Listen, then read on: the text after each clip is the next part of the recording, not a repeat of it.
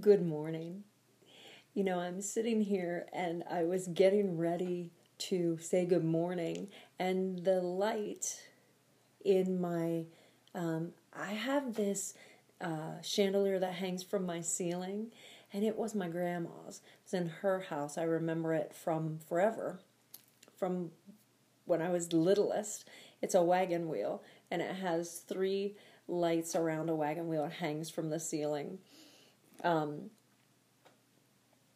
it started to flicker, and I realized as I was coming on this morning to encourage my own heart, to encourage your heart, to give you a word to take into your day and into your week that would hopefully spur you on. I realized that, you know what, some of our lights are flickering. Jesus said, You are the light of the world. And sometimes our electricity source runs thin and our light starts to flicker.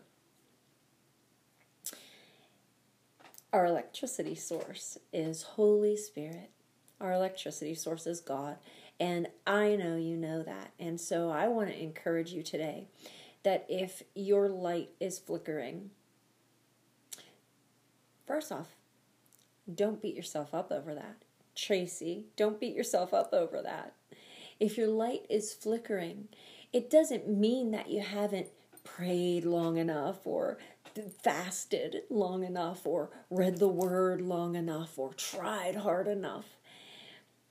It might just mean that you're walking through a tough season. It might just mean that you need to press in a little closer, not with not with religion and works and but just heart to heart with Jesus. Just heart to heart with Jesus and to say to him, I have all this stuff. Nothing big, but maybe for some of us, we have some big stuff. I know my mom just had knee surgery. That's a pretty big thing. Some family has just been recovering from COVID, and I have some friends who are just recovering from COVID. That's a big thing. You know, you're isolating, you're feeling alone, in a world that can already feel pretty alone. That's a pretty big thing. Sometimes it's a big thing, and we really need our electricity source to be flowing smoothly. Sometimes it's a bunch of little things a bunch of little things like god i have this i have this i have this i have this and then shame comes because we're like i shouldn't have this this this and this that i need to lament about that i need to you know bring to you god except he wants us to he wants us to come to Him with the big. He wants us to come to Him with the small. He wants us to talk to Him about our frustrations and our needs and our concerns. He wants us to tell Him when we're confused. He wants us to tell Him when we need.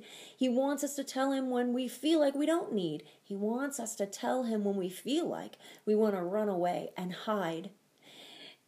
I don't want to, to try and come near you today, God, because it hurts too much to realize my own need.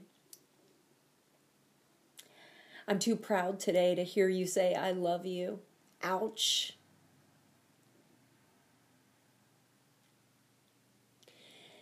That source of electricity, that source of strength, that source of everything good can only come from God.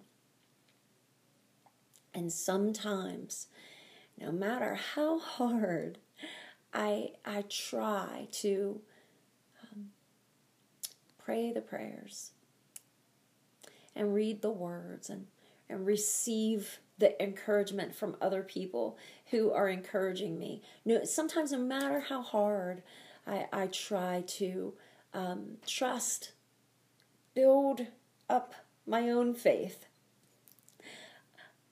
I can't get it done And so sometimes there's only one answer sing. Sometimes you just need to sing out loud. Sometimes you just need to praise God with a song out loud and watch things around you change. Suddenly, your heart that was so hard just seconds ago, it's broken, it's changed, it's quieted. And and suddenly you can receive that electricity and your light that was flickering. My light that was flickering. It no longer flickers. It burns strong and bright for everyone to see. And so today, this week, would you just know with me that God actually comes in on the notes of our praises to Him, on the musical notes that come out of our mouths. Sometimes we don't even know the words to the song we want to sing. But when we point it towards Him, He rushes in because it's in faith, right? How can just singing a song make you feel better? It's in faith. Like, I don't see it, but I believe it. That we start to sing. And so this week, today, I want to say to you, and I know I've said it before sing. Any little song. Sing and tell God in your words and music how much you love Him, how much you need Him, how hard it is today to be me, to be you. You know, He doesn't shame us. He doesn't say, "Shame on you." You know, you you should you have me. you should be happier you should be more joyful you should well i mean yes we should be because yeah we do have him he doesn't do that. He pulls you close, comforts your heart. His mercies are new every morning. His compassions never fail. Great is his faithfulness. I say it over and over again that those verses were written in the book of Lamentations, lamenting, the book of tears, by the weeping prophet. Sometimes I laugh the most when I cry the hardest. I don't understand it.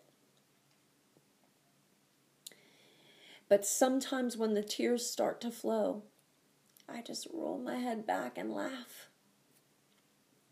Because there's this mix up of joy and and and being overwhelmed by God and his goodness at the same time that produces tears.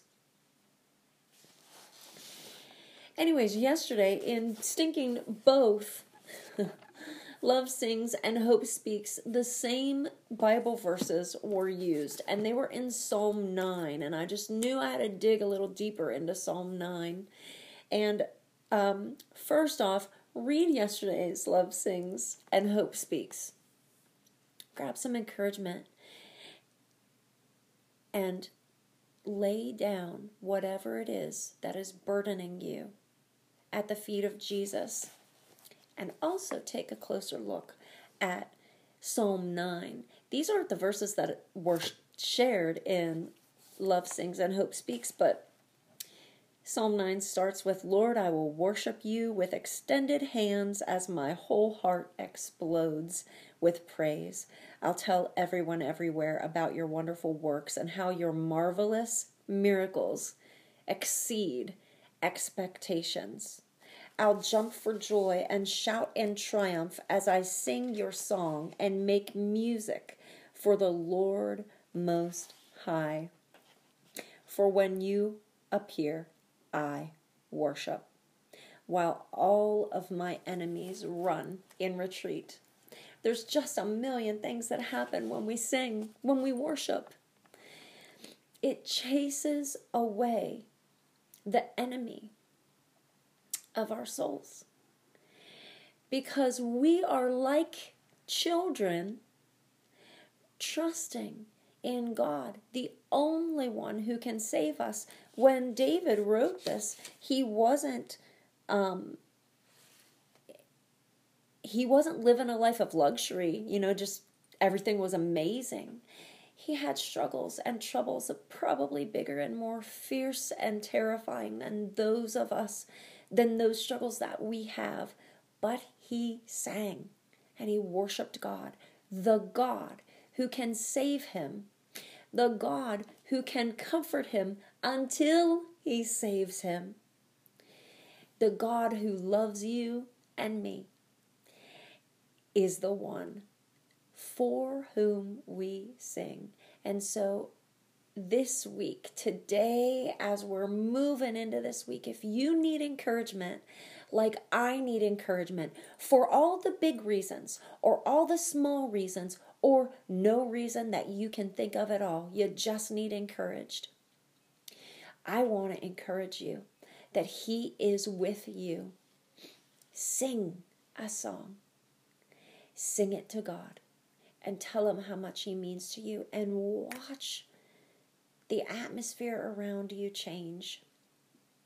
I say it so often, and I don't mean to repeat myself, but I know that so many of us going through little, seemingly silly things or giant, heart crushing things we need his encouragement today. We need his nearness today.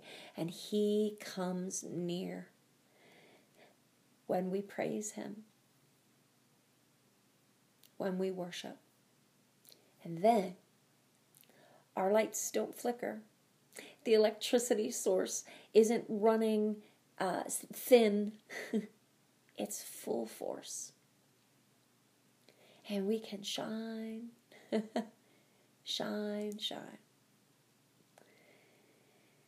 This little light of mine, I'm gonna let it shine. This little light of mine, I'm gonna let it shine.